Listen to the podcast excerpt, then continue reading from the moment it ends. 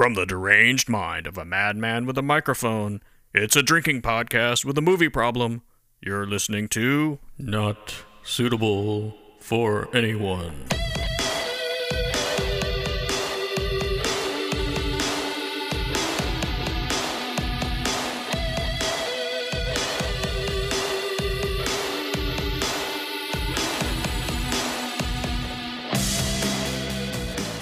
Well, you uh, you want to get uh, you want to get started? Yeah, I'm ready to go. I don't do real, like fancy intros or anything like that anymore. I just kind of I just kind of jump right in these days. Okay. So why'd you go ahead and uh, in, in, introduce yourself? Um. Okay. I am Justin Sheeler. I uh, write for Modern Horrors, and that's really the only thing that qualifies me to be here at all. But yeah. That's... Well. I mean, so that's that's not that's not totally true. I mean, you have um, so what's going on? You mean you've had you've done some podcasts in the in the past, right? That is true. Yeah, I um just ended. Uh, well, just kind of fizzled out because of the pandemic. Uh, I had a comic book podcast called Gutter Panel Press, and I'm about to launch uh my new podcast called Super Bummer. Cool. I'm looking forward to that um because that uh, you, you described it to me a little bit, and I think like we maybe we can get into that. Uh, maybe towards the end of the show, but uh, but that sounded really cool. Um, yeah, and so right. You know, you write for Modern Horrors, and that's kind of how that's kind of how we met. And the movie we're going to talk about today is one that uh, I think has been around a while, but it, but doesn't get a lot of love. It's it's uh, it's a little bit older than the movies we usually that we usually talk about here. But uh, I was really glad that um, you know that that you that you were interested in this and you picked this one.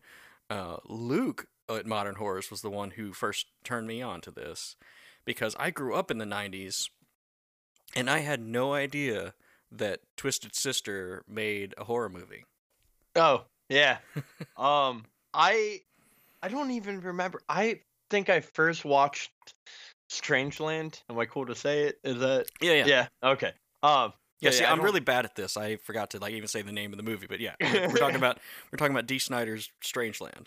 Yeah. Um, I think I first watched Strangeland in like two thousand two, I think, somewhere around there, and I was like, "This is the coolest movie ever!"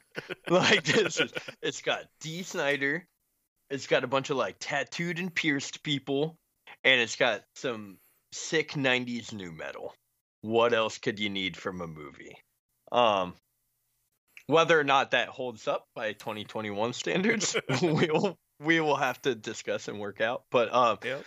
yeah, I I loved this movie. I hadn't seen it in a good number of years either. I just bought it like two years ago from a horror convention, and just hadn't even watched it. I was just like, oh yeah, I need to own that. Um, and then. Hadn't watched it in years, so when I saw it on the list of like the movies that you sent me, I was like, oh yeah, Strangeland, why, like that it's such an obvious choice. I mean, what else can you ask for? Yeah, no, absolutely. And if you so if you haven't heard of this, you know, if you're like me and you hadn't heard of this, or if you're just, you know, so so if one thing is, it's no surprise, uh, I don't I don't keep it a real big secret that um that the majority of my listeners are are old as shit like me. Um, this this is very much a Generation X and older millennial podcast. Like my my listenership is like thirty-five to forty-four, like age bracket. It's like ninety percent. Yeah. so so probably a lot of the listeners actually would you know, know who Dee Snider is, and you know who Twisted Sister is, because if you know if you know those names, then then you're old like me. Yeah. Oh. Well, I think everybody knows We're Not Gonna Take It. I feel like that yeah. is a that's a song that like spans generation. Absolutely, absolutely does. Um, yeah, and that that really like that was sort of like my introduction to like eighties hair metal. Um, yeah. was, was We're Not Gonna Take It, and like watching and uh, and even like they had some darker stuff like like I think there was like one called Burn in Hell. Or yeah. something like that, and those videos would come on M T V like super late at night, and this is like nineteen eighty, I don't know, six, seven. Yeah, the I know they had one album in the nineties that was like they tried to push into that like darker new metal-y sound, and it was like, it didn't work very well, but you know, yeah. I uh, applaud them for trying. Dee Snider's obviously like a lifer. I mean, he, the man now is, I, he's like probably sixty-five or sixty-seven or something like that now. Yeah. And he's still doing cool shit. So like, he's in it for life. So yeah. When this movie came out, he probably in his late forties. Yeah. That's, that was like, that's the funniest thing to me about the whole, the whole okay boomer thing is like, as like, as like a Gen Xer, all of our heroes growing up are baby boomers. Yeah. yeah. I think the thing with the okay boomer thing is, um, you know, cause as, I mean, I'm in kind of like right in the middle of the millennial generation. Um, cause I'm thirty now. So I'm kind of like, you know, right in the middle of it.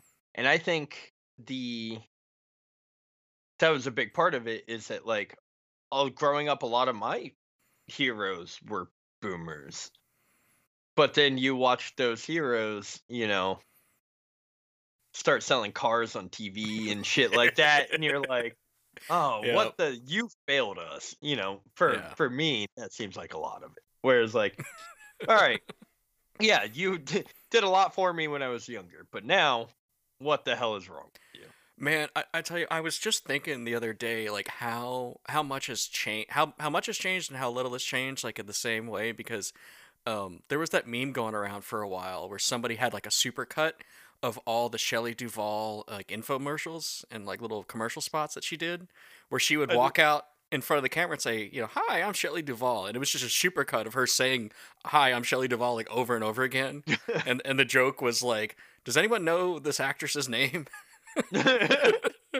But like yeah, that so... that used to be like that used to be the thing, like like they used to just be that overt about like selling out and selling shit to yeah. to people, but now it's like all like influencers and stuff like that, and it's a little uh, more, you know, like sneaky, um... which I think is way worse.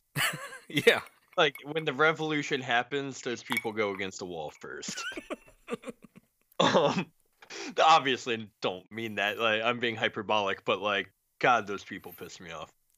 Um and I do like the the and it does seem like a lot of the later uh people, like, you know, musicians from the late nineties and early two thousands who are, you know, kind of getting up to that point now, if they do sell out and start like pimping brands, for the most part it seems like stuff that they're actually they actually like, you know what I mean? Like yeah. everybody's got to make a paycheck. I don't hold that, but like, you know, when you see one of the guys from My Chemical Romance or something advertising for Fender, you're like, okay, yeah, that makes sense. You're not, yeah, you know, you're not on a Colgate commercial. Right. Right. It, it, or, or at least they're like going to turn themselves into a brand or something. And like that. Yeah. Like, I get that. Um, you know, you want to sell like, a vagina that smells like a can. Jesus. I just said a vagina that smells like your can. A candle that smells like your vagina. You know, more power to where you. Do you. Where do you buy your vaginas, Patrick? Not um, at Yankee Candle Company, I can tell you that. Um, yeah, you know, sure. Uh, but I, I do kind of miss it being a little bit shameless, at least because then you could be like... All right. At least then it was easy to know who to write off. Yeah. Yeah. You know, exactly. When Nine Inch Nails did that whole Black Mirror thing, I was like, I don't know what to do here. Like my favorite band doing something that's clearly just for money, because this is yeah. the worst thing I've ever seen or heard. That's uh, yeah. That's that's one thing. Like, I mean, suicide is always tragic and all that, but like I. I prefer to remember, you know, Kurt Cobain at twenty-seven and strung out on, on heroin than to have ever known him as, you know, just another like shill or sellout, or like, you know, see his like post drug, like fat phase, like yeah. Fat Elvis or something like that. Like nobody wanted to see that. Um, and, you know, we can always just kind of remember him as he in was his, in his twenties, in his prime. Yeah. Uh, there's a, There's a Doug Stanhope joke about that, where it's like everybody's like, "Oh, they died way too soon." Well, what if they had so much left to offer? Well, what if they didn't? What if they were out of shit?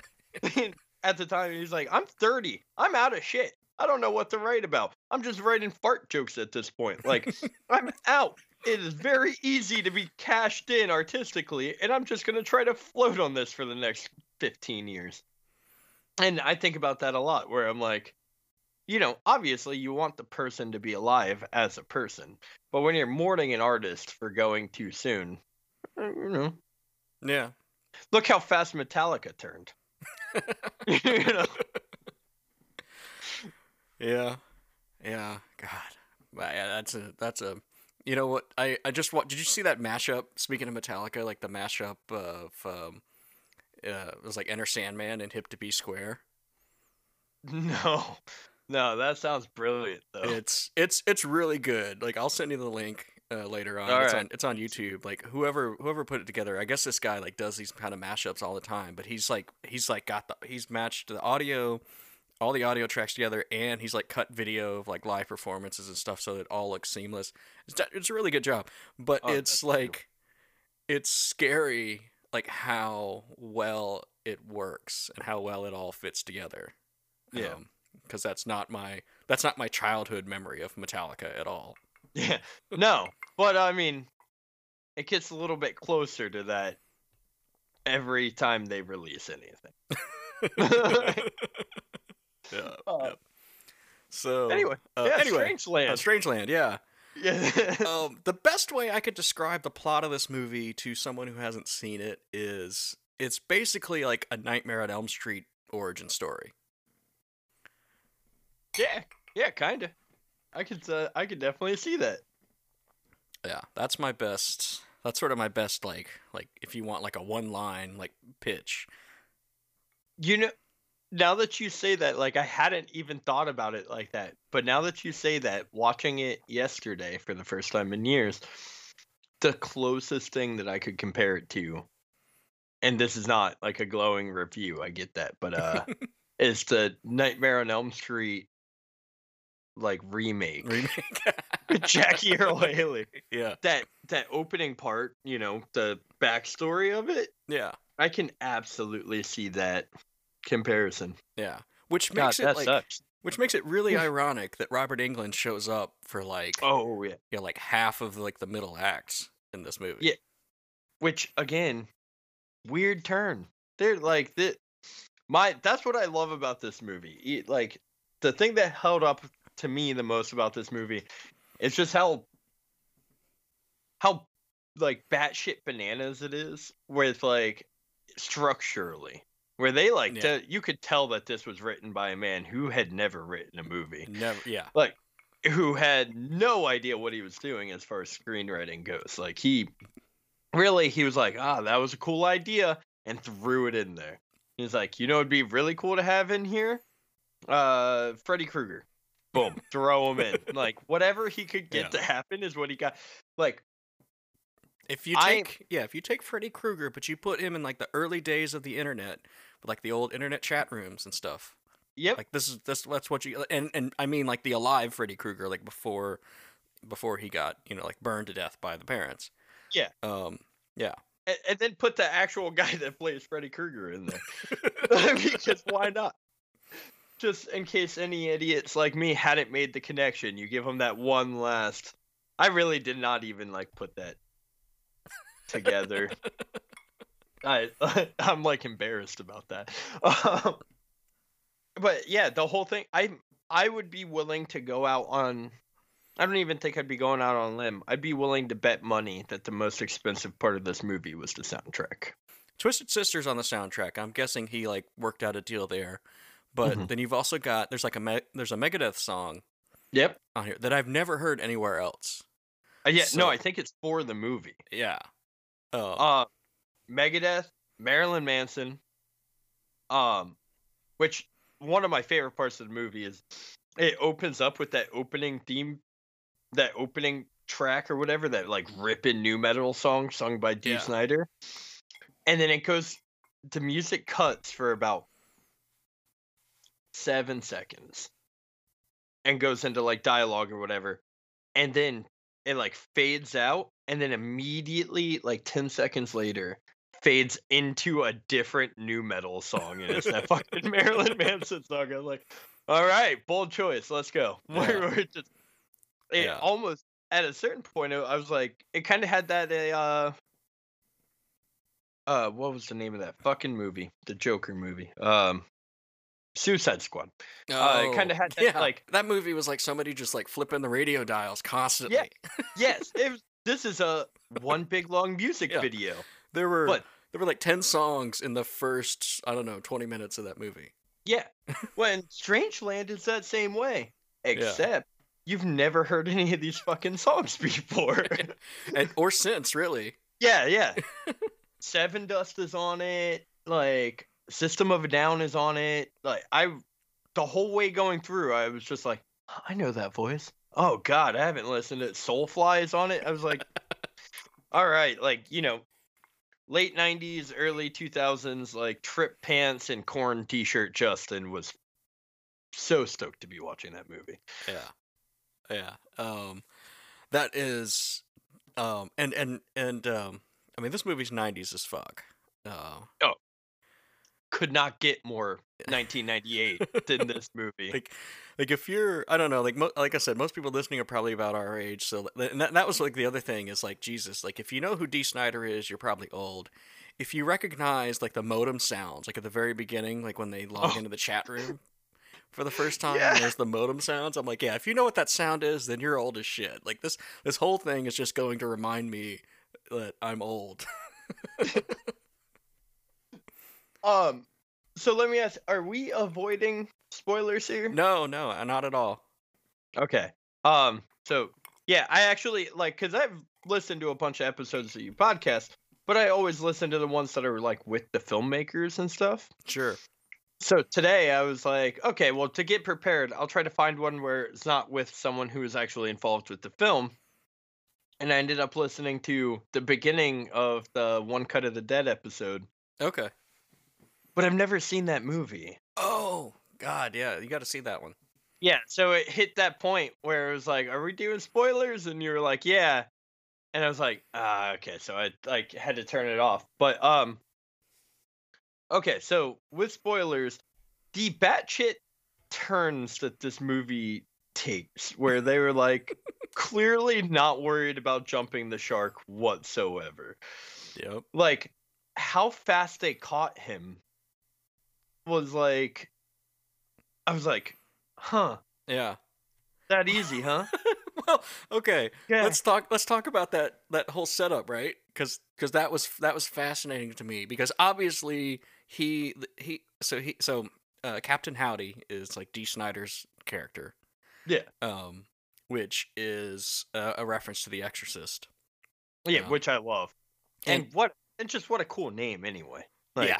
Captain Howdy, so it's and it's a perfect like late nineties thing. Like, yeah, of course there'd be some dickhead in an internet chat room in the nineties called Captain Howdy. I mean, there were there was all kinds of shit. Like that was one of the things that really like rang true to me, Be- having yeah. grown up in like the the the Prodigy and CompuServe and A O L era, um, you know, and and like getting it getting into college and going to I C Q, and uh, you know, this is all pre Twitter, pre um, yeah. Slack, like. You know, this was it pre-Facebook. Yeah, you know, like this that, is how we like met people. Early internet. Yeah. And, early internet. Um, and if anything, I I feel like this movie downplays the number of fucking psychopaths in those chat rooms. Yeah. You know, there's only I, one serial killer in this whole chat room, really. Yeah. Like, you found the only one. You found the like only chat room with that like small of a... The... I remember back in those days, my mom would be like, okay, yeah, you can use your A O L chat rooms. Like before AIM, before A O L Instant Messenger, mm-hmm. when you had to pull it up on the actual, like, it was barely even a browser. It was just yeah. that weird box that only contained A O L. Uh, and then she would sit there over my shoulder as I, like, chatted with other children, you know, yeah. about... about nothing. Like, hey, do you like dragons? Yeah, I like dragons. Cool. Do you like swords? And then, yeah, there's no, not a chance in hell that most of those guys I was talking to weren't forty-four and, you know, yeah. doing weird things with peanut butter at the time. the, the, there was a lot. The line that I that I jotted down because it just made me laugh out loud was when she said, "Everything I need to know about him is right here," and she pulls up his like profile. It's so funny. And it just, you know, you know, like we've all known people that are that naive, yeah. um, especially oh, yeah. then, you know. Um, well, and the fact that it works. Yeah. The fact that it works when she fucking does that, and she's like, "Oh, he's into snowboarding. Change water skiing to winter sports," and that worked like a charm. Like he's actually picking victims based on like his own personal hobbies and interests. So yeah. funny. And it's like, the, uh, and that's that's like, Amy Smart, by the way. I know another another late nineties, early two thousands staple. Um, I was Wait. in love with her. Yeah, uh. I mean, I've. She's one of those actors where it's like, um, I see her and I'm like, ah, I know her. I have no idea where from. I have no um, idea. I know I've probably seen her in like so twenty-three movies. She but. was she was the girl in uh, she was the chick in Road Trip that the main character like uh, slept with, and like that he made the sex tape with that accidentally got mailed to his long distance girlfriend in Texas. Oh, you talk about the Tom Green movie. The Tom Green movie, yeah. Okay, yeah, yeah, yeah. I have not seen that movie. Since the nineties, I don't think. like, um, I probably haven't either, but it's still like tattooed on my brain. Um, yeah. that, that movie made such an impression on me as a, like a young like college student.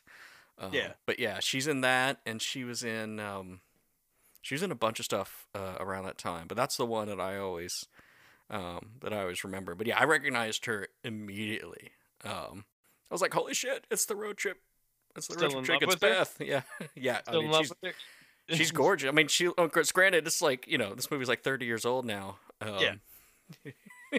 So you look well, not quite. I guess like twenty, twenty-three years old, but like, she, I'm like, wow, she looks the same. I'm like, oh wait, this was filmed like literally like the year before. But yeah, is she younger than I remember her? Um, yeah, she's. I mean, she's like forty now. Um. But yeah. Uh, yeah, um, but yeah, but so it, it works. But except that, except that Captain Howdy's like one step ahead of them, right? Because he's already looked at the profile, so he knows that. So he basically has figured out that these are cops. Yeah, and he baits and, them and sends them to the house next door and almost kills an old man. Yeah, which is, but also like, I get that. It's that like, well, and that's one of the more believable things in the movie is that like uh serial killer need to like be involved with everything you do. So he sends them to the house next door. Right. You know, where he's right there where they could just be like, like they're, I think the most unbelievable part of that scene is that they weren't like while they were raiding that house being like, hmm. That they didn't go knock on all the doors in the neighborhood. Yeah. Well, and like, why is that house have all of the windows painted over? That's very strange. Well, and, oh, and there's heavy industrial blaring out of all the windows. That sounds like our guy. Well, and then like, and then he gets busted the next day because the fucking dog is barking. Um, yeah. when, when he could literally, he could just as easily like type messages to the guy, but he decides to like sit, like record voice messages and send them instead. Only time he does that, by the way. He does that one time ever, and it's just so happens to be when the dog is barking. You know, it, and that's kind of what I mean. It's like, it's not that some of the like twists and turns and stuff weren't cool. It's that everything is done in such a way that you can tell that it's like, okay, yeah, this movie was written by somebody who does not get paid to think about this type of shit. Exactly. Yeah. Yeah. Um, Well, the whole thing was inspired was, was was based on a Twisted Sister song. Really? Uh, yeah. Um, I did not know. Yeah, that was the, the one they used in the movie. I hope. No, it actually came out on an album like right around the same time, um, or um, maybe even earlier. I um, let's see if I can find the name of the song. I I, I it was uh. Yeah, it was called it was called Horror Terria, Captain Howdy, Captain Howdy Street Justice, And it's literally like the basic plot of this movie is is what happens in the song. Um, like beat by beat. Um, I, I mean, like they don't have they don't go into like the depth of like the dude like being into like piercings and body art and all that stuff. It's just basically a story about a guy who's like luring children to um to kill them. And then he like gets he like he gets let go on a technicality, and then like the mob assembles and comes and and, and comes to get him. Like that's basically like the story in the song. Huh. Uh, yeah. That's actually pretty cool. That gives me a little uh extra like notch of respect for it, I guess. Yeah. Like it was on the oh no, I'm sorry, it was way earlier. It was on the it was on the it was on the eighty-four album Stay Hungry. Hmm. Um yeah. Which is I that think, like I think it's album? the same. That's the like, like okay. When you talk about Twisted Sister, there's one album, right? Like I mean, yeah. They had other albums. The only album anybody knows is Stay Hungry because that's the one yeah. that had We're Not Gonna Take It on it. Okay, that that so that is that album. Yeah. Very cool. Yeah. I was never into like I was never into the hair metal thing. Like I know all of it because like my dad's a big metalhead, so like. I know all of it, but I was always into like the thrash metal and oh sure, you know, side of stuff, so... the heavier, less gimmicky, less eyeliner side of the yeah. well, of the I mean, equation. They were on like the harder side of hair metal than like the, you know, than the show he's on, but they still had that. They still did the highliner, the the the eyeliner and the and the and the high, hair highlights and stuff, but more um, so than anybody else, I would I would argue. I mean, they weren't like Poison or. Um, No, um, I mean they they weren't garbage. I mean, I don't mean the na- I don't mean the band Garbage because I actually like Garbage. But uh, no, I mean just as far as like the makeup went, they went yeah. o- more over the top with that than anybody yes. else did. Yeah, you know. they were they were like they were like the gothier side of hair metal rather than like the glam side of hair metal, yeah. which is. Pretty cool. Like I got mad um, respect for Twisted yeah. Sister. I mean, my my, my, my sort of embarrassing childhood story is that my brother, uh, my brother actually like made he like made his own like temporary tattoo of the Twisted Sister logo, with like uh, with like Sharpies. That and, like, is awesome. If you like press it like on your hand or whatever, like when the Sharpie's still wet, like it'll like leave the impression. So he basically like drew it like like mirrored and then like, like yeah. So I had like a temporary that... tattoo for like two days with like the Twisted Sister logo. It was awesome. That is, yeah, that's rad. My question, why didn't he just draw it on you with the Sharpie? I mean, you know, in our defense, we were, you know, he was like, you know, I don't know, like fifteen at the time, maybe. Yeah, fair enough, fair enough. So, I'm just, um, um, so well, yeah, yeah, the absolute batshit turns that I did not, and like I said, I'd seen this movie before, like multiple times, and I. did not remember him getting caught halfway through the movie. Yeah, it's like, do you ever you ever see uh, Shocker? From yeah, Wes Craven. Yeah. It's like Shocker, but in fast forward, right? Because oh, the yeah. whole first half of that movie is just like it's like a police procedural where the cops are chasing him down.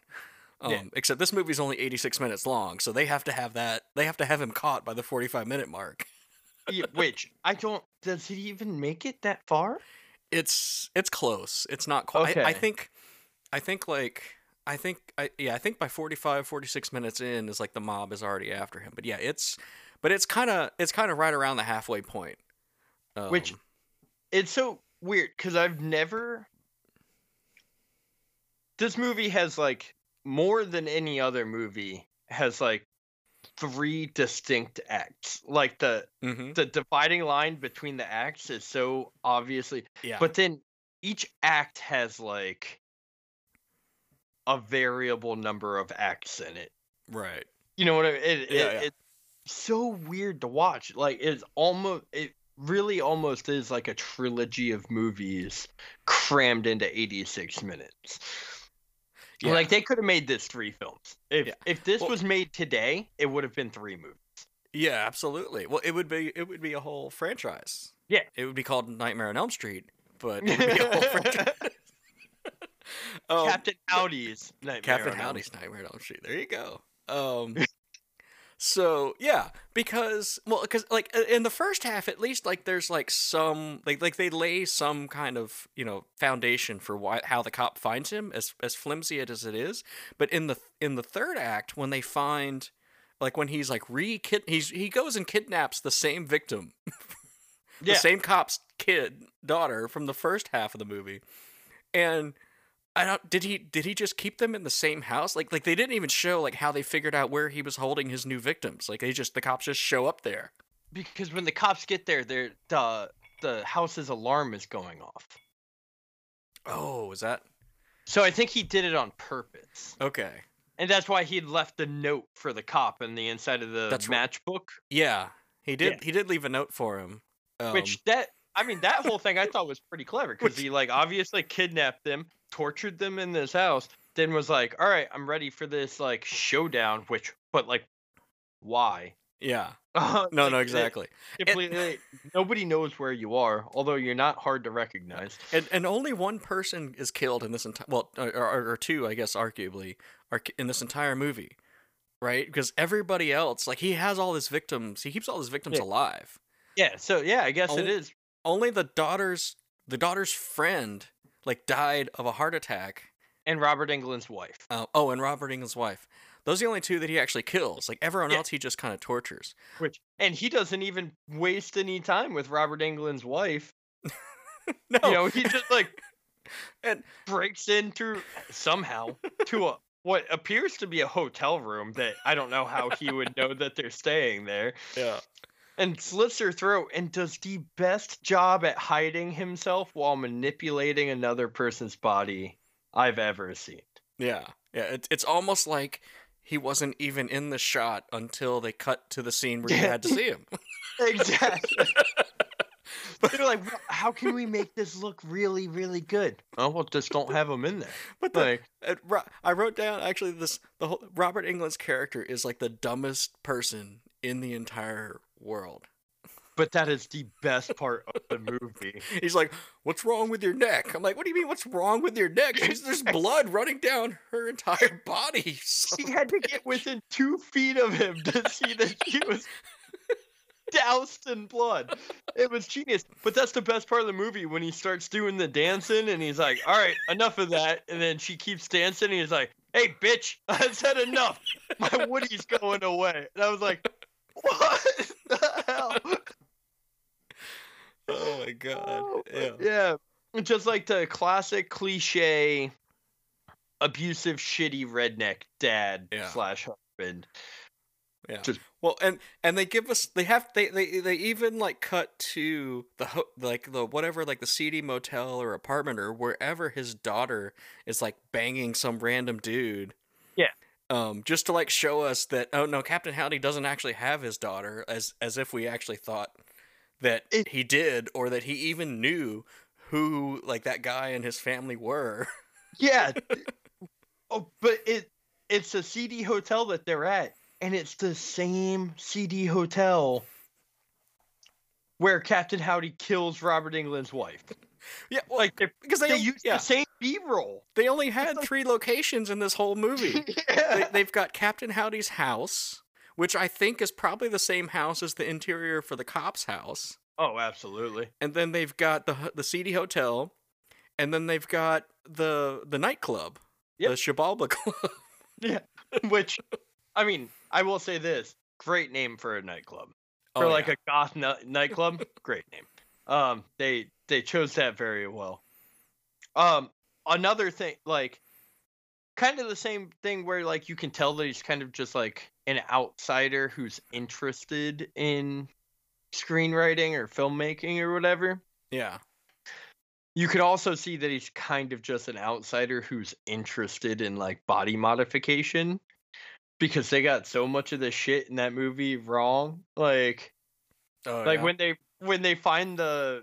the septum ring and he's like, yeah, it looks like a septum spike, that's the biggest one I've ever seen, that's a double zero gauge. I'm like, no the hell it is not. Like, that thing was so much bigger than a double zero. Like, a double zero is the size of a Sharpie. That yeah. thing was like, you know, it was like like Texas Longhorns. Yeah. That's really what it looked like. Which, and like, how how do you miss that? Like, as a person who, like, you know, I had my ears stretched and shit like that. If you if something like that falls out of your body, you notice immediately. It's not like a, oh, yeah. I'm missing my, you know, quarter inch nose spike. I, it's like, God. Yeah. But yeah, it was just, everything was just kind of like that, where it was like, he was this close. Like, you tried real, real good. Yeah. So, yeah. I give it. Well, because I guess, uh, uh, so based on, according to what I read, like, the only thing, like, Dee Snider has, had, has a septum ring. Um, but, like, all the other, like, pier- piercings and stuff on his face, like, were just makeup. Like, they were, they were special effects. Yeah. Um, he did have, he did have a, he did have a septum ring, and, uh, you know, and then, of course, this is Wikipedia research, but, like, it's a, it was, like, a standard fourteen gauge piercing, and they just used, like, I don't know, some kind of, like, special, like, jewelry type thing to make it look like it was a, like, it was a larger yeah. gauge. Um, but then everything else was just, like, makeup effects, um, and it would take, like, hours, I guess, of him in, like, a makeup chair to get into, like, the, the Captain Howdy character, which is which, cool. Yeah, which is rad. Um, I find it funny that, I I mean, I always get a tickle out of this in movies, but, like, he's a man who already has tattoos. Yeah. And they covered his tattoos to give him to give him other tattoos. Yeah, and they're tribal tattoos. You know, like, I'm. You, you know, you know what that makes me think of? Did you ever watch? Um, have you ever seen The Room, uh, or The Disaster Artist, the movie they yeah. made about The Room? Yeah, yeah, I've seen. Both. Um, where they, they like he built. He had a set that was built to look like the alley behind the studio. Yeah, when and, he did a shot in the alley behind the studio. Yeah, and he was just like, and like Seth, and like Seth Rogen is like the, the director or something, or, or the, the D O P, or I don't know what he was, but like, and he was like, well, why don't we just shoot in the alley? And he's like, because it's a real Hollywood movie. Yeah. yeah, yeah, stuff like that where I'm like, dude, you could have just like added to the tattoos you already have, but you know, yeah. whatever. You know, yeah. I I actually met Dee Snider. Really? Yeah. Oh no yeah, way. I, I got a fun Dee Snider story. Uh, right. I met him. I met him at a convention, um, a horror convention, and I was like, I the same thing again. I hadn't seen it in years, but I was like, dude, Strangeland. I love that movie. Like, I'm gonna get to meet Dee Snider, and like, obviously, Dee Snider is Twisted Sister. Like, that's what you one to one. But yeah. like, I was a bigger fan of this movie than I ever was his band. So like, I was pumped on meeting like. The guy from Strangeland more than the guy who did We're Not Gonna Take It. Uh, so we walked up and I was like, dude, I love Strangeland. And he was like, whoa, and like talked to us for a couple minutes. I got a really good picture of me and my buddy Matt and him with each one of us in a headlock. That guy is still jacked. Oh, He's yeah. still in the same shape that he was in in this movie, which is like really good shape. Yeah. Um.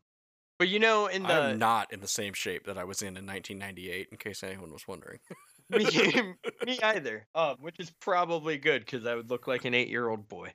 But yeah, uh, so you know that uh, that final showdown in uh, Zabalba, when like right, right be with the cop and uh, Captain Howdy, Dee Snider decides that he wants to show us how they do, how they choke someone in a movie. And make it look real without actually choking them. Okay. So he does it on me, and he's like, "This is how we do it. We press here, and uh, to make it look real, and whatever." But he's wearing like half an armful of like bracelets and jewelry and shit. So I, for like a week and a half, I had these big, deep. Dark red bruises on my collarbones from where he was digging his wrist covered in metal into my collarbones. Nice. And then this time watching the movie, I got to the scene where he's like choking him out, and I was like, yeah, that doesn't look real at all. I suffered for nothing, you son of a bitch. um, oh my god. What, and speaking of the special effects in this movie, they're rough, man. Like, yeah. their make makeup effects are, they did not believe in blending whatsoever. I was like, every time they showed like one of the, you know, uh, victims or whatever, like with the needles in them, especially if it was up close. Yeah. I was just like, you can clearly see where the like, where the prosthetics end and their actual skin begins. Oh yeah. And I'm yeah. like, ah, oh, God, like how? I don't know. Also, it might be one of those things where like, you know, this movie was made to be seen on like grainy tube T Vs, and I'm watching yes. it on a four K, you right. know, sixty-two inch screen.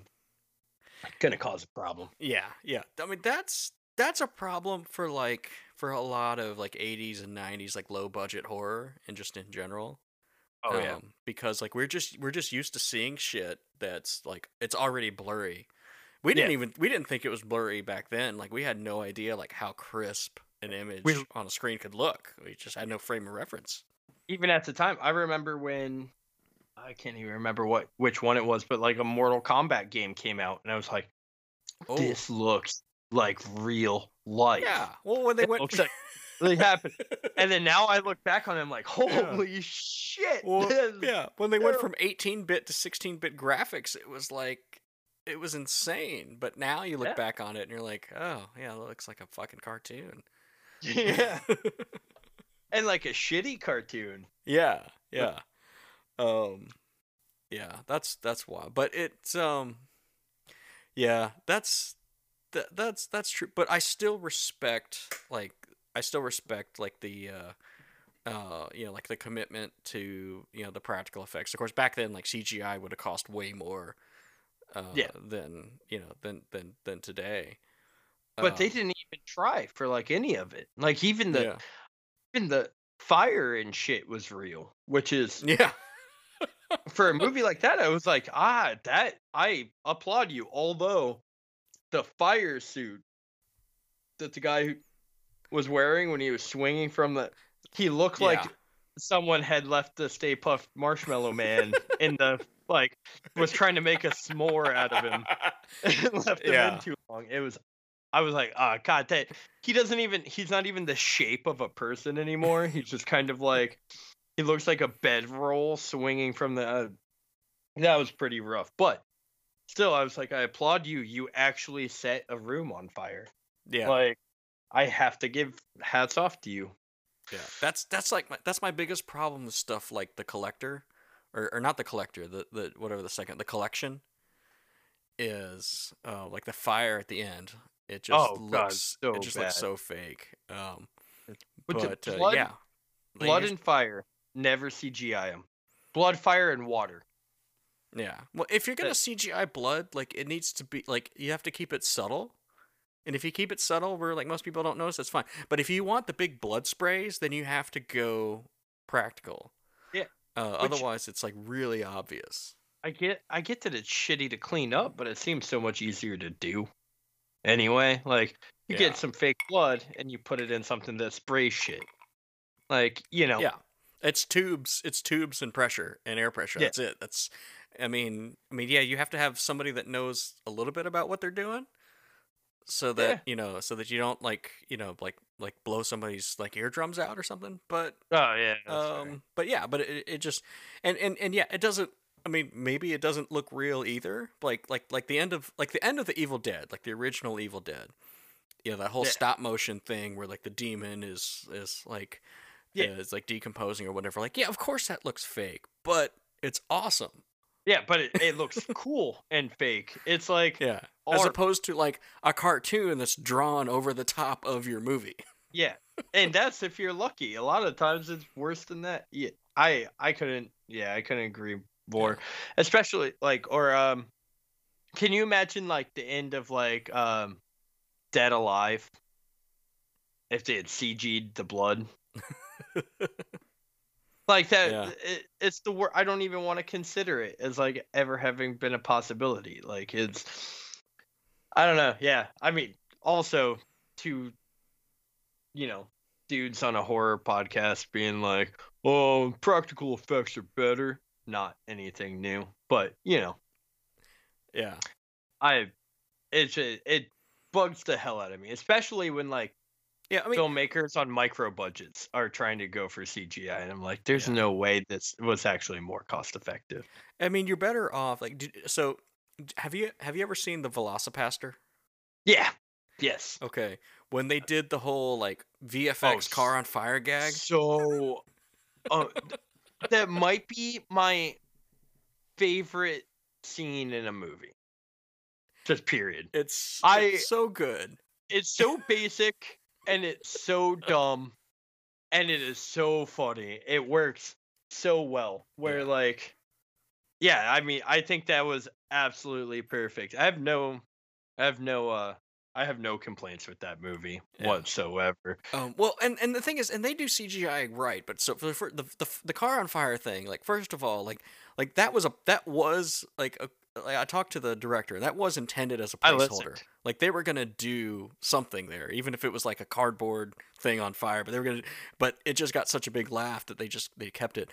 But but the thing I really like about it is like there's a scene later in the movie where somebody literally like steps on a landmine and, and explodes. Yeah. And the person exploding is is C G I. Like it's yeah. it's clear, and like you can like I've even like freeze framed it and just like advanced like frame by frame to watch it. But yeah. then, but then they also like do like a reaction shot or whatever of the guy. Like they just like sp- they just throw a bucket of blood in his face. So they they put those yeah. two things together, and it really like sells the illusion. So when you watch it just play out in real time, it really like sells the illusion, and it's really yeah. really funny. Which yeah, which is what, and I'm honestly I'm totally cool with that. You know, yeah. you can. Do that. You can make that work, especially if you're playing it for laughs. If you're playing it as a gag, it works. But it really chaps my ass when movies do it and try to be serious. Or like fog. C G I fog always looks terrible. Yeah. You know. Oh, a fog machine's not that expensive. Not at all. Let's be honest. Like like you can buy one at fucking like Hot Topic or what I don't know. Is Hot Topic still around? Is that a thing? Yeah, I don't think they would have them anymore, though. Uh, Spencer's. Spencer's. Spencer's? Yeah. yeah. Or Amazon. Fucking Amazon dot com. You can get a fog machine for probably like thirty bucks. You want a fun fact yeah. that is not relevant to anything at all and will never help your life in any way whatsoever? Spencer's Gifts has been around since right after World War Two. No shit. Yeah, they opened in nineteen forty-five when a G I came home from the war. Wow. And was like, you know what? I don't know what I'm... I already killed the Nazis. I don't know what I'm going to do with my life now. Sell dildo birthday cards. That was his grand move. But, like, look at him now. Like, yeah. That we... place is still going. It's been almost one hundred years. Yeah. You know what? Like, that's what I've always said. Is, like, you, if you're willing to go and, like, like risk your life for this country, then, like, the, that's the least we can do is, like, let you just do whatever you want when you get home. Yeah. You know? Yeah. I absolutely agree. And I will buy your dildo birthday cards. Yeah. You you want to yeah. sell goth makeup to fourteen-year-olds? Go right ahead. Go for it. You yeah. know? You want to sell we those all... goddamn... those? Remember those, like, lightning ball things? You know, where you put your hand oh, on it? Yeah. How does it work? Yeah. Um. Yeah, no. And, like, honestly, studded belts, goth makeup, these are all rites of passage for children anyway. That's we right. should be thanking, we should be saluting Spencer's Gifts every time we walk by it in the mall. Absolutely. That's that's my that's the new hill that I'm gonna die on. Yeah. My girlfriend's good, and oh, oh it, it's it, a double. My girlfriend will stop asking me to go to the mall. See, and, yeah. and you know what? You, you know the thing. The thing that's one of the things that Spencer's Gifts used to sell is in this movie when they drag the car out of the lake. Um, in like the first act of the movie. Um, yeah. And hanging from the rearview mirror is a little like sign that says mean people suck. Okay. Okay. That was a staple in the nineties. Those, oh, yeah. Like you could get those things for your tag. You could get a bumper sticker. There were t-shirts, stickers. Yeah, I, I had a magnet on the inside of my locker. Yeah. That said mean people suck. Like that was the thing. And it and it was like, I don't know, it was like less than eighteen months before you had like parodies of it that said like nice people swallow and all kinds of shit. But that was like a that was another like nineties thing. Like like because I I, had, I can't tell you the last time I saw one of those. No, um, yeah. But, but that was everywhere in the, in the mid nineties. Which, again, just a to, just a testament to how, at least how closely, or like how much Dee Snider tried to be cued into like early al not, or like late nineties alternative culture. Yeah. So. Yeah, absolutely. Uh, Salute to you, sir. Yeah. Um, um fantastic. Um, now, I would be remiss if I did not mention the hanging scene. Okay. Yeah, let's talk about the hanging scene. My second favorite scene in the movie, just because honestly, a, he does a pretty good job of making it look like he's hanging. Like, he sells it pretty well. Yeah, yeah. The shaky branch spinning in circles as he's kicking around was pretty funny. But then also the fact that these people are out committing murder. Murder. They're yep. murdering a man. And it starts to drizzle a little bit. They're all like, nah, fuck this. I'm going home. I'm going most, inside. Yeah. One of the most convenient uh, one of the most convenient rainstorms ever filmed. Yeah. yeah. Oh, and I love if you look, like when you're watching it, you can see where the rain stops in the background. Yeah. You can see like it's raining here, but if you just walked ten feet that way, perfectly dry, just bone dry. Yeah. Beautiful. Which Love is it. funny because the hanging stuff looks so good, like the angles that they shoot that from. Yeah, are, I'm like I can't, like I don't, I can't see the rig that's holding him up, or no. like they shoot it from the top down. Yeah, um, and uh, and part of it, and like well, and then the I was admiring like his core strength in that, because mm-hmm. like to kick your body out the way he's doing it, to where you curve almost backwards as if you were actually hanging. That's so hard to do in that position. Like he, that takes so much core strength. I was like, well, look at you, Iggy Pop. But like, no, dude is uh, ripped for sure. Yeah. But like, I was like, wow, he really sold that. It was everything else around the scene. Like they hid the rig really well. He pulled off the acting bit of it really well. And then everything else around that was just yeah. fucking ridiculous. Well, and let's uh, talk about his his um his like reformed persona, like appearance. Oh, oh god, you know, where he's got he's got the cardigan sweater. Yeah, yeah, and the yeah, ponytail, it, and the glasses. Go, like, well, well, and here's my thing: I can't figure out for the life of me whether or not he was supposed to actually be reformed. I I always took it to be well, because they made a point to show like his his pills, like he was on medication. Yeah. Like antipsychotics or whatever, and they they, they like they like they they um somehow when they kid captured him, like his his his medication like falls out of his pocket. Yeah, because who doesn't keep it in their pocket at all times? when they're when they're sitting at their table alone inside their home eating dinner, yeah. who doesn't just have their pills in their yeah. pocket? And yeah. and the, and the whole point in the beginning, like the whole his whole like. Because he's not he's not like a serial killer. Like I said, he only kills two people in the whole movie. Like everyone yeah. else is al is alive because he's got this like cult leader kind of persona where he's like, I'm going to help these people reach enlightenment. It's the Jigsaw thing. Kinda. Yeah. Yeah. Yeah. It I'm is. I'm going to enhance your life through this series of torture. Right. Yeah. And if you die, you die. Yeah.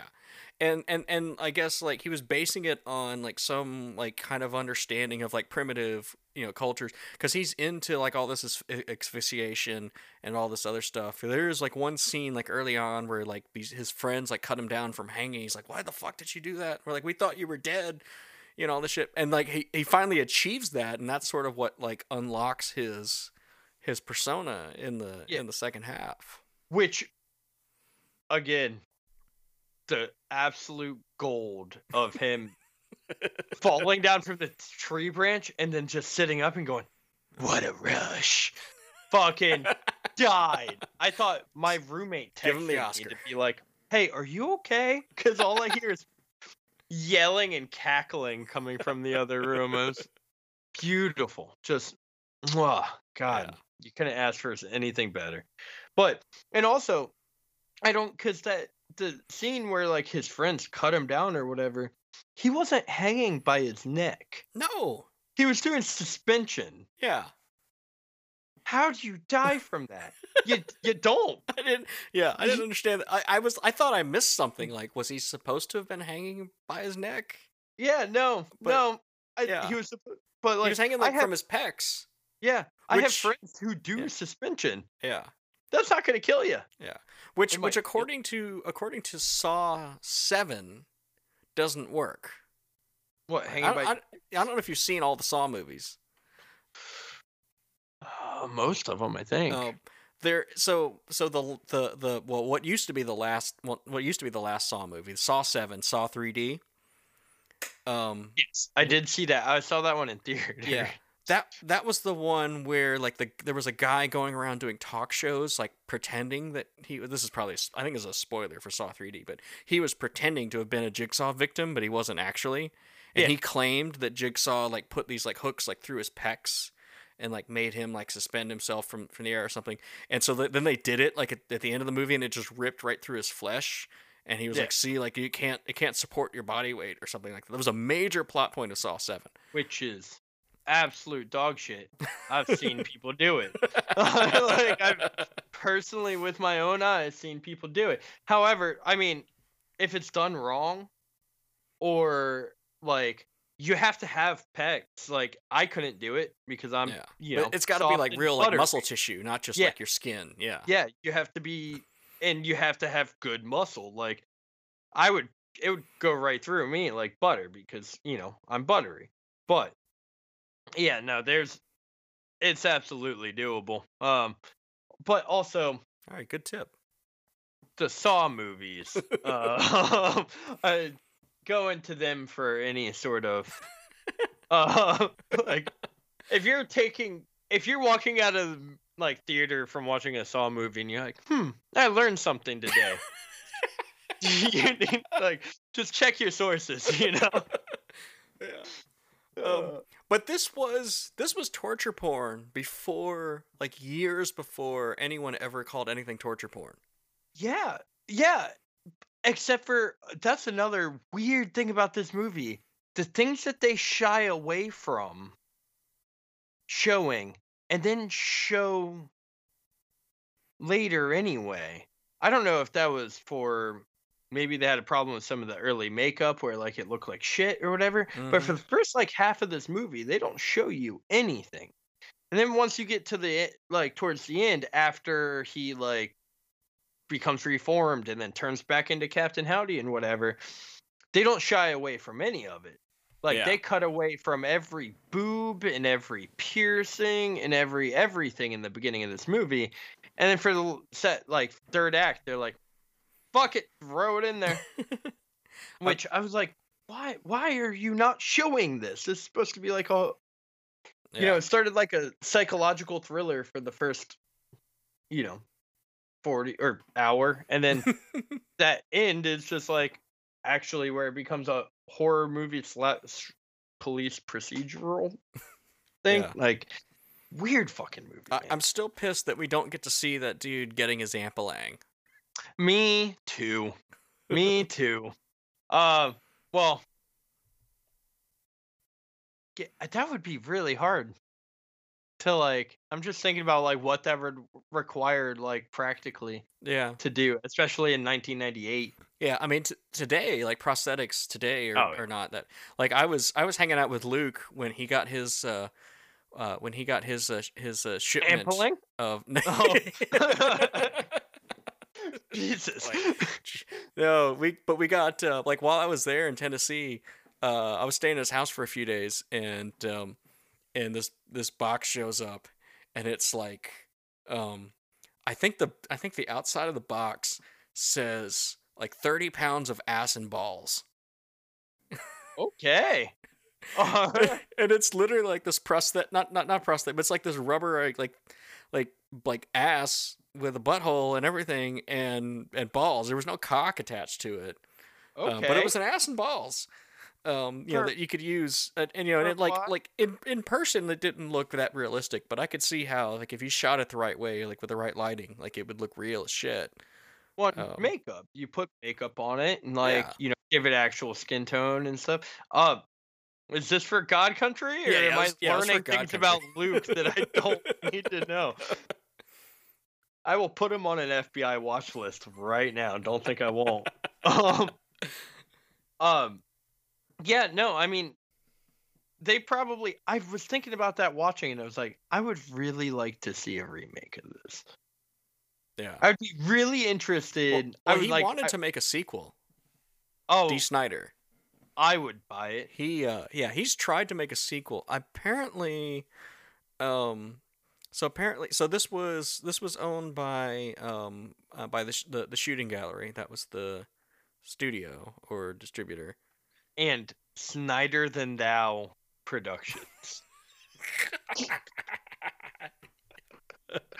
Which I was like, I, I, okay, again, sure. I think, like, through the watching of this, fucking Dee Snider became my hero. Yeah. Like, he's my favorite person now. Um, but there's a whole, there's a whole backstory on T S G and, like, what happened to them, and, like, the federal government came in and, like, seized, like, all of their property and stuff, and that included the rights to Strangeland, and I guess he tried for years to, to get him back.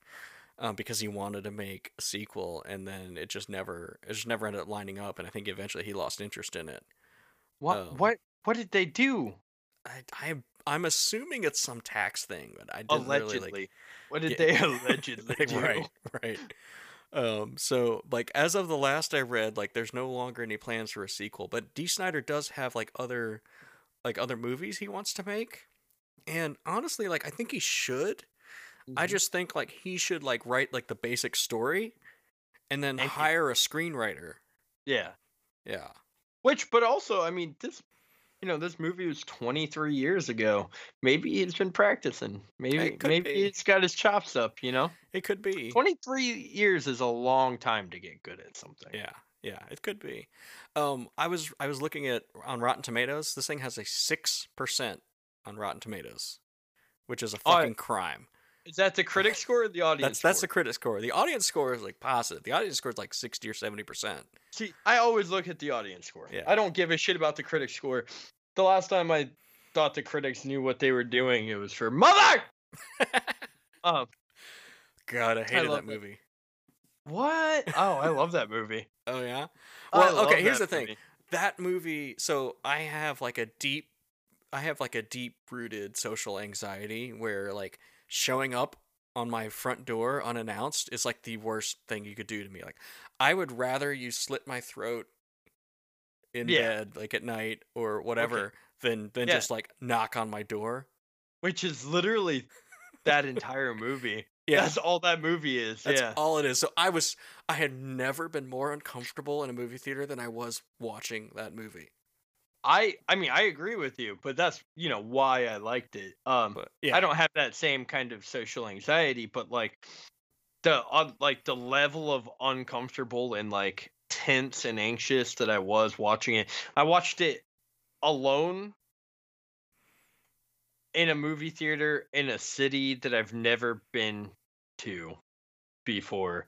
And then had to walk back to my Airbnb, like, two miles after, and I was like like under overpasses, like through the like in Chicago, and I was oh, like oh yeah this was all a bad call, but yeah. like in a very cool way. It was a very good memory of that uh of watching that movie, but like yeah I like that movie a lot, and a lot of the critics were like, yeah, this movie's pretty solid, and I was like, I agree. And since then, I've pretty much, unless it's about like a Pixar movie, which, you know, always get glowing reviews, and I'm like, I never agree with the critic score, and I barely ever even look at what they have to say. So yeah. Yeah. if if it has a good audience score, then I'm good with that. Yeah. I agree with that. I mean, I think you have to look at both. I think looking at both kind of tells you something about what you're getting into, because there's a difference between like a film that's going to challenge you. Because a lot of times audiences don't like that. Yeah, a lot of audiences true. don't want to be challenged. That's true. Um, so there's a, there's a difference between a film that's going to challenge you and a film that's a crowd pleaser, and kind of finding that that sort of you know that that sort of in between. But usually, if if one or the other is good, I can understand why after I've seen it. Like, okay, yeah. I get it. I get why an audience would like this. I get why a critic would like would like this yeah. because it's if it, like if I know that something has a shitty audience score and a high critic score, then I'm probably going to see something that's really different from what we normally get in theaters. Yes and yeah, yes and no. Uh, at least to a typical extent. you know, but like with shit like this, you know, yeah, this is a weird movie in pretty much every way. Like, it tries to be weird. It it's weird in unintentional ways where, like, that's not how screenwriting works. Uh, type of way, like, except, it is. And, yeah, it is that. And critics hate that. They like yep. when you break convention in their conventional way of breaking. You know, they like they like the Paul Thomas Anderson way of breaking with, yeah, you know, yeah, that's fair. Conventional filmmaking. But they don't like when, you know, they they don't like truly independent artists. Yeah, that's fair. That's all. Yeah, that's all. That's all fair. Um, but there was one review in particular that stuck out at me. Somebody calls it called it the worst movie of nineteen ninety-eight, and those are fighting words. Um, yeah, what? Because here here are some other movies that came out in nineteen ninety-eight. In case in case some of you don't remember back that far. Okay, here there's just a few of those.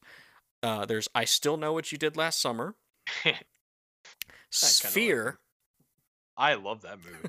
uh, Senseless, which is like the Wayans. It was like one of the Wayans brothers. I forget which Wayans it was. And um, um, uh, God, who's that annoying white guy? Um, uh, that was on Just Shoot Me. David Spade.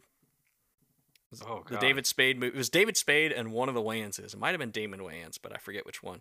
Uh, so yeah, Senseless, where he like loses his. He like he like takes he like participates in some kind of like uh experiment. Uh, like, you know, like one of those, like, oh, come make money to be like medically experimented on. And he starts to like lose his different senses. Like at one point he loses his sense of taste. At one point he loses his sense of sight. Like it's all, it, it's, it's bad. Um, That's terrible. Yeah. yeah. Uh, What Dreams May Come. I love that movie. The Robert Englund movie and the, and the Psycho remake. Oh. The Gus mm. Van Sant Psycho. Those all okay. came out in nineteen ninety-eight. Honestly, though, I like I like most of those movies, so maybe I just have shitty taste. I didn't know. Is like is What Dreams May Come like considered a bad movie? I think a lot At of people point, hate that one. I uh, I love um, that movie. I mean, that movie's insane. I oh yeah, but I like insane movies. You know, like I like that when you like, especially when it's unintentional. Uh, going you know. Talking about the same thing with your Velocipastor. Uh, you guys were talking about how like you can make like a so bad it's good movie intentionally and have it work. Yeah. And I agree, but I think it's very rare. Um, I like movies that are batshit insane because that's what they are. You know, like I think when it's inherently that way, it it adds to the charm and the appeal so much more. And What Dreams May Come is like the perfect example of that, you know. And like Sphere, I love that movie. um, great... Sphere, yeah. uh I get um so that's a Michael Crichton movie. I get that one and Congo mixed up a lot.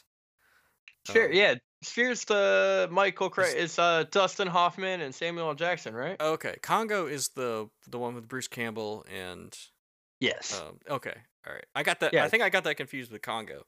Yeah. Um, Sphere, Sphere is the one where they go like under the ocean and find some okay. weird Lovecraftian thing that makes them all go insane. Yeah. But that was uh, in that post Jurassic Park era where like every Michael Crichton novel was getting optioned.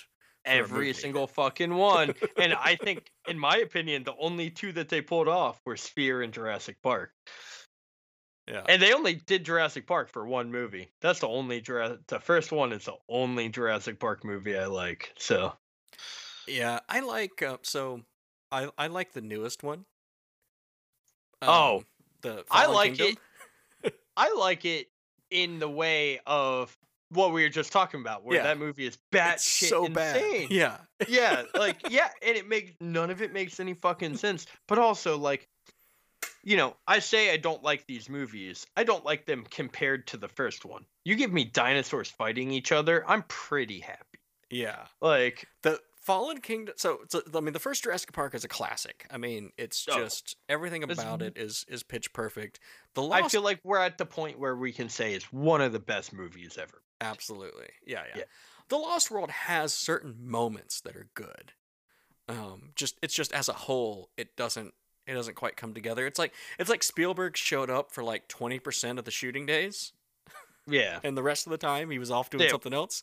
Which I think is probably actually true, where like he left second and third unit to do most of the shit, and yeah. he just did the big important scenes. Like that truck scene on the cliff. Yeah. That's a good Amazing. scene. That's so good. Yeah. And well, and the it's got the same problems that all Jurassic Park movies have. Is that other than the first one, in every Jurassic Park movie, the human stuff is dog shit. If there's two humans on the screen and there's not a dinosaur, what's happening is terrible and annoying and uninteresting. Yeah. Once the dinosaurs come in, it's cool. Even when they're just like running next to Chris Pratt's motorcycle, I guess. But like, you know, like they're. It's the it's the same thing with like a with a Godzilla movie. You know, like King of the Monsters, that movie was awesome until there was a human on the screen, and then it was terrible. Yeah, that's what I hear. Yeah, that's what I, I hear. Yeah. Um, but w- what I liked about Fallen Kingdom is it felt like like watching it, it felt like a watching a sci-fi original script, but shot with a Jurassic Park budget. Yeah, with two hundred million dollars. Well, like, it, I like really I like this is where we're going. Like it's literally like like you know it's it's a cat and mouse thing with a with a genetically engineered dinosaur in a mansion. Like yeah. this is oh, awesome. I would have absolutely not been surprised if I had looked up, because I think Colin Trevorrow wrote that. Yeah. Um, but like, had I not known that, and I looked up the screenwriter, and it was like the same guy that did Lavalantula, I would have been like, all right, I can yeah. see it. Well, yeah. and I can't, I was sitting in the theater next to my girlfriend at the time being like, I can't fucking believe this got made. I truly cannot believe this movie exists in the form that it does. Yeah, it's, it's so, it's so unreal. Like the moment when Chris Pratt is like, is paralyzed, and he's trying oh. to like roll himself away from the lava. Oh, it's so funny. Or like you, the fact that like how that whole lava rolling and the cliff jump and all that, that entire sequence is one of the most batshit insane things I've ever seen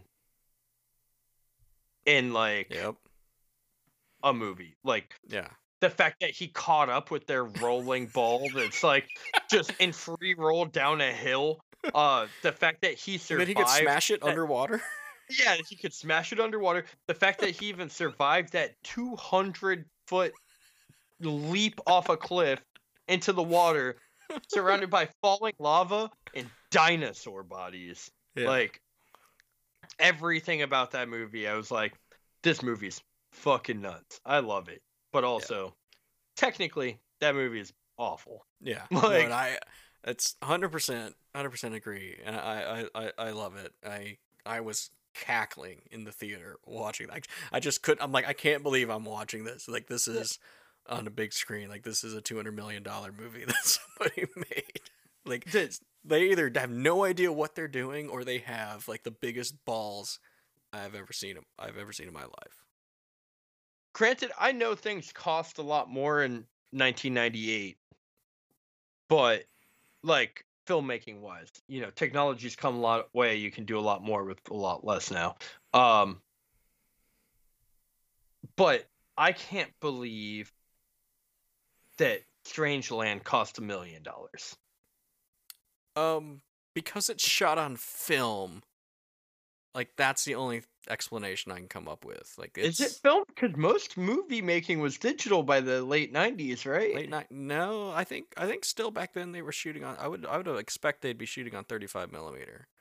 Okay. Or maybe like low budget movies in that era were shot on Super sixteen. Um. So I would expect this would be a thirty-five millimeter, and I think that's that, and the practical effects are probably like the main and. Um, and the cast, um, because I mean it doesn't have like a like a solid like A-list cast, but it's got like it's got a big enough cast with you know decent enough day rates. Yeah. Um, well, and it's got a, it's got a cool cast. Yeah. Yeah. you know, like everybody in there, you're like, oh, that's pretty cool. Like yeah. they might not be, they might not be like, like Oscar contending yeah. actors, but they're like Robert Englund probably got like, I don't know, like ten grand to show up for a day. Yeah. You know, or something, you know, who knows? And um, he got, well, and then they got, and I was like, another, I mean, I guess you could look at this either way, but like Robert Englund, he's known for his, you know, sarcasm and kind of his wit and like, you know, his running his mouth. That's kind of what yeah. he's known for. And they show his, sew his fucking mouth shut. they they did the Wolverine Origins Deadpool thing ten years before they had the yeah. balls to do it to Deadpool. They'd take, you know, the biggest mouth in Western film, and they sewed it shut. Yep. So, you know, bully for you guys. The very, it's cool choice. Whoa, and then they got a, they got him into those, you know, when he was hanging in the thing, you can see that that's Robert Englund. Like, yeah, so yeah. they put him in the prosthetics for that like suspension scene and shit. So yeah. like, Instead I hope he of, got like a, a a stunt double. Yeah, yeah, or, you know, just anybody and, like, trying to, like, pass it off as, like... Because, I mean, for... He's got a pretty distinctive look, but if you don't pull in close to him, you can pretty much pass off any white dude as Robert Englund from right. a distance. Yeah. I said that the other... Yeah, just this last this last weekend, one of my wife's friends was, like, trying to tell me that, like, all Asian dudes look the same. And I was like, what the fuck are you talking about? All you white bitches look the same, too. Yeah. Have you ever seen American Horror Story? There's two people on that show. White man, white woman. They're all interchangeable. Put like put like Jamie Priestley and Margot Robbie and Samara Weaving, you know, like like all like just like just like shuffle up their images. People aren't people can't tell no. them apart. It's like all these blonde white girls. Yeah, Matt Baum, uh that's his name, right? The guy from White Collar? Yeah. Yeah, I, I think sure. that's his name. But it, literally like there's a meme of it. You take the dude from American Horror Story, doesn't even matter. You take all the dudes and you put them side by side, and you're like, those are all the same fucking person. Yeah. Like, if you told me that they were sep- like sextuplets or whatever, I would absolutely believe you. Because yeah. they, like, yeah, right? you know, especially from the outside, like, I don't think all white dudes look the same, but, like, I'm a white dude. like, I, like, you know, I don't think all black dudes or all Asian dudes look the same either, but like just in general, like you're going to yeah from the outside you're going to gloss over some like key characteristics yeah. on people a lot easier. Yeah. That that happens to me all the time. Like if I'm watching if I'm watching a, if I'm watching a horror movie, like if I'm watching just like some generic slasher and there's like three like blonde white girls in the movie, I can't tell. I don't tell them apart. I, no. I'm like, I don't, wait, which one is that one? Is like is that the nerdy one or the slutty one? Or the, I I don't know. They all look the same. Well, that that's what's great about horror movies too, because they give you that easy visual shorthand of like the slutty one will always have her shirt off, and the nerdy one will always be saying something annoying. She's got her glasses and, and her ponytail. Yeah, and she'll always be like, "I don't think that's a good idea, guys." Whether it's fun or actually going to save their lives, like you know, that's what you get from uh, good old fashioned classic horror movies. That's right. Hooray for tropes. Yeah. Yeah. All right. Tell me about uh, tell me about uh, Super Bummers. I'm, I'm uh, excited about this. Super Bummer. Um, I've got a uh, pretty. I I like to consider myself a uh, connoisseur of sad media. Like, I love horror. I love um, you know, sci-fi. And I'm um, like a big fantasy fan and stuff like that. But like number one thing you can get me to do or get, can do to get me to love something is make me cry. Like I've just, you know, always been into it. And I've noticed a profound lack in the, you know, podcast sphere of uh, podcasts specifically about sad media. So my plan is to, you know, the concept of the show is every episode I will have a different guest on Um, and their, you know, their choice, they choose one good, sad book or movie or, t- uh, you know, episode of a T V show or album. Uh, it's probably going to be pretty heavily music centric. Okay.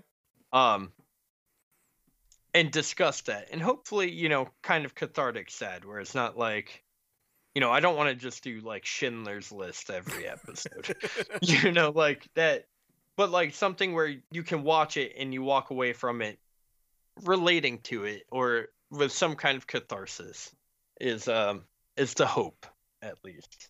Okay.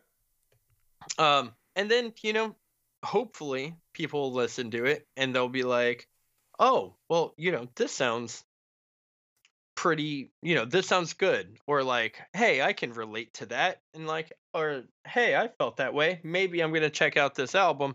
And it might introduce, you know, people to things that might be helpful to them. Yeah, that's cool. That's cool, man. I like that. Um, I like that a lot. I know we talked about this, I don't know, a while back when you were like, uh, you know, first kind of kicking it around.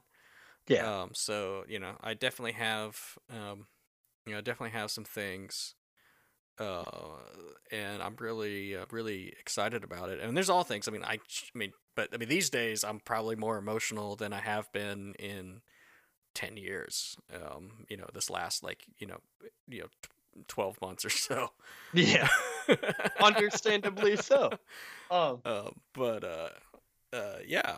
Um, But I've definitely, I've definitely been there, and uh, and I get that.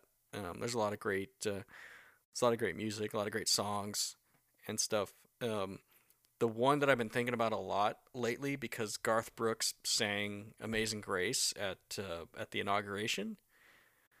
And is it Chris Gaines? it's, uh, well, it's not a Chris. No, actually, it's uh, so I, I I'm on record. I think I'm on record about this. Like, I'm not a huge country music fan. But I listen to a lot of it because, one, I, I grew up in the South, uh, so you, you can't avoid it. And two, like, yeah. My wife is a big country music fan.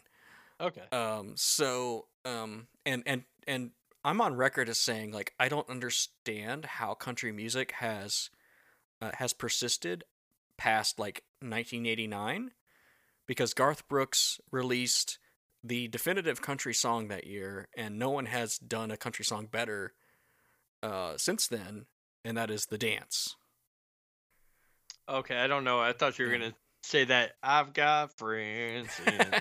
no, no. The, the the Dance is the best country song ever made and ever written, and no one has topped it since. Um Okay. It's one, it's a ballad. And I think that when it comes to country music, if you're going to excel musically, it has to be a ballad, because the more the upbeat country songs are basically just ripping off rock and R and B and blues, and they're just they're for just modern a, country for sure. Yeah. yeah, um, but the ballads are really where the heart and soul of country music are, yeah. and then and then it's a song. So the the whole the, the whole hook of the song is uh, is I could have missed the pain. But then I'd have then I'd have to miss the dance, hmm. and that's the whole point of the song. Is like, yeah, I guess if I'd never met this person, if I never felt this way, and I never had this loss, then I wouldn't feel this, have this pain right now. But I wouldn't have had all those good things, yeah. too. And, yeah, all the things that are making me feel like shit now because they're gone. Yeah, yeah, exactly. Yeah. And and that that's like the that's that's the heart. Right there, and and nobody has topped it since. And as far as I'm concerned, oh, that was like the definitive country song, and they might as well have just hung up the genre and walked away at that point and said, "Okay, we're done. This yeah. is it. It's never gonna get better than this." Dude, and, I'm a big fan of like old outlaw country. Like I like Waylon Jennings and like Merle Haggard and oh, yeah. stuff like that. Yeah, Tom the T. Later... Hall. What? You, you a Tom T. Hall fan? No. Oh, I don't know who that is. I would encourage you to check out Tom T. Hall. Okay. Uh, yeah. Yeah, good stuff. Um, I'll write that down right now.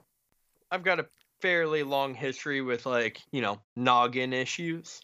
So I've always found a lot of, like, um, solace when it comes to, like, depression and stuff in sad media, you know, like Mm-hmm. When I'm in one of those kind of ruts or funks or whatever you want to call it, I don't want to listen to people having the time of their life. Like, you know, that's going to be annoying and make me more miserable.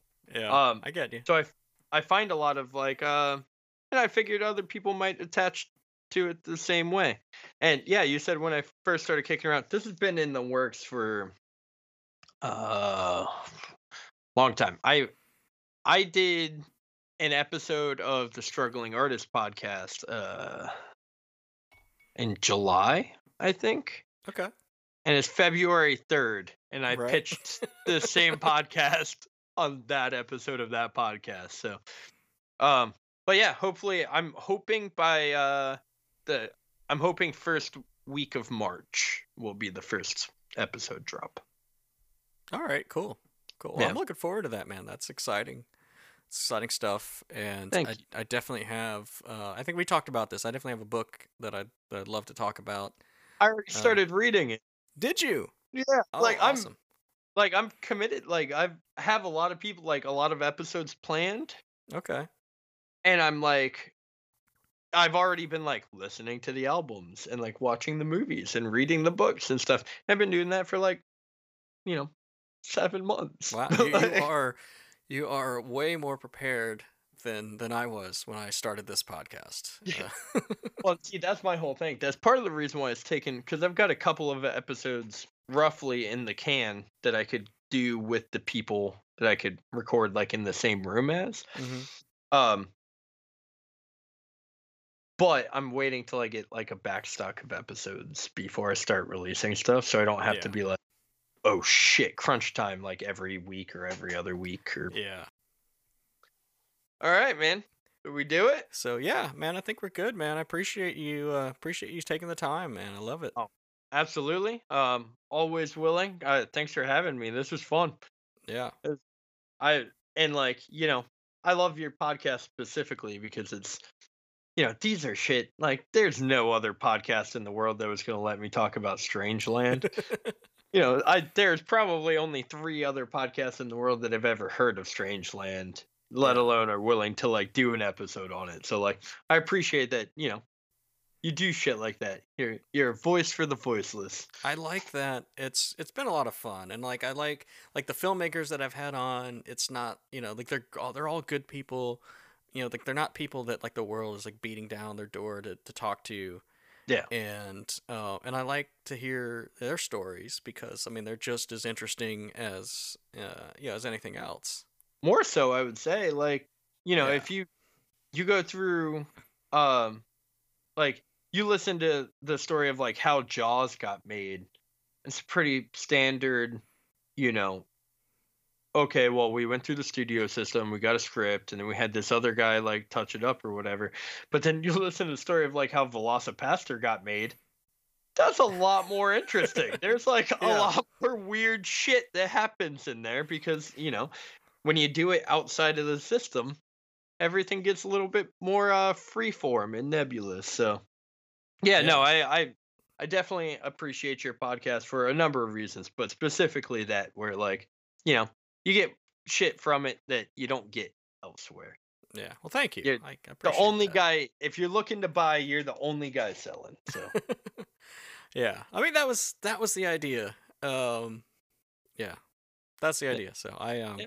I, I'm enjoying it and, you know, and I went through, I mean, I'll confess, like I, I was, I got really down like the uh, latter part of December and first part of January.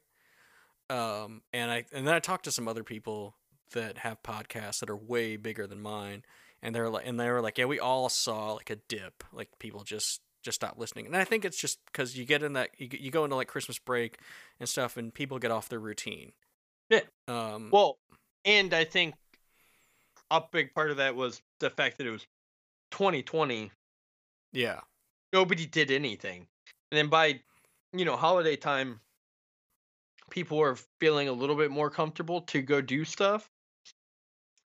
So a lot of people were, you know, spending more time with family and leaving their house more and shit like that. So I think that dip was probably um, pretty universal. Yeah.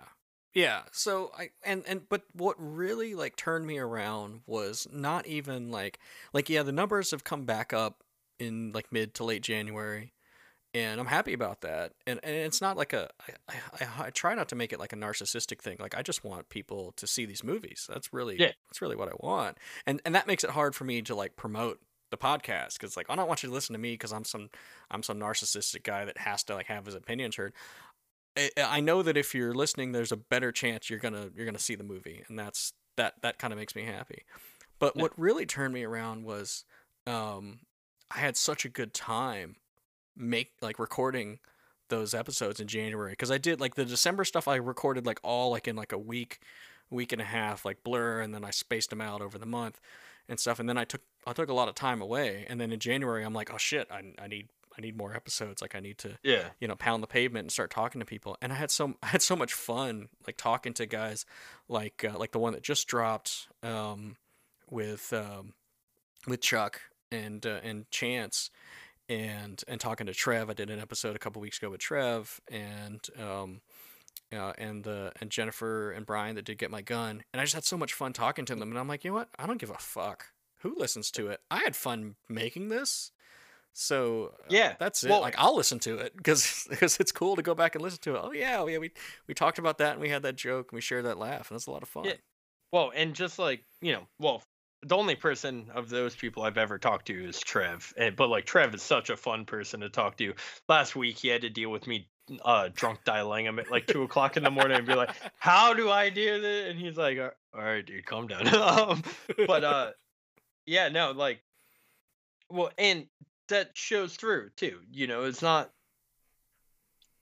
you're in conversation, like when listening to your show, it you're listening to a conversation between two people, um, and it makes it engaging. You're not listen. It's not one of those things where you're not projecting yourself as some kind of authority or like all-knowing person telling, you know, it's a lot more natural and it's a lot more fun to listen to because of that. Yeah, cool. Well, I appreciate that. Yeah, I mean that's that's that's what I'm going for, and that's what I try. I mean, this is this is not inside the actor's studio.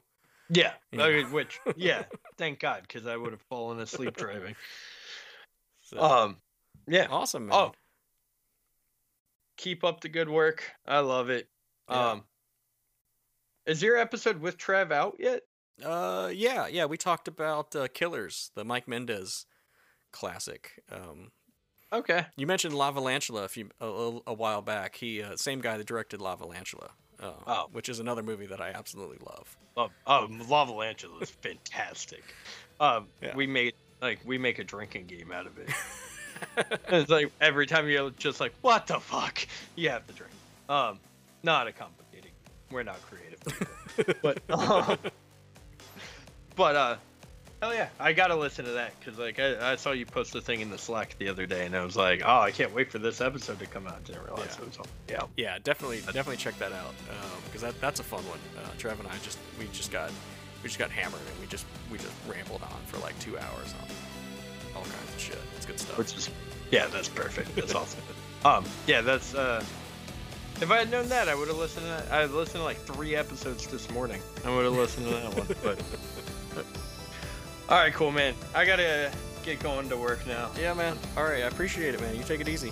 Yeah, I appreciate it. Anytime, and uh, I'll let you know when uh, I'm ready for you.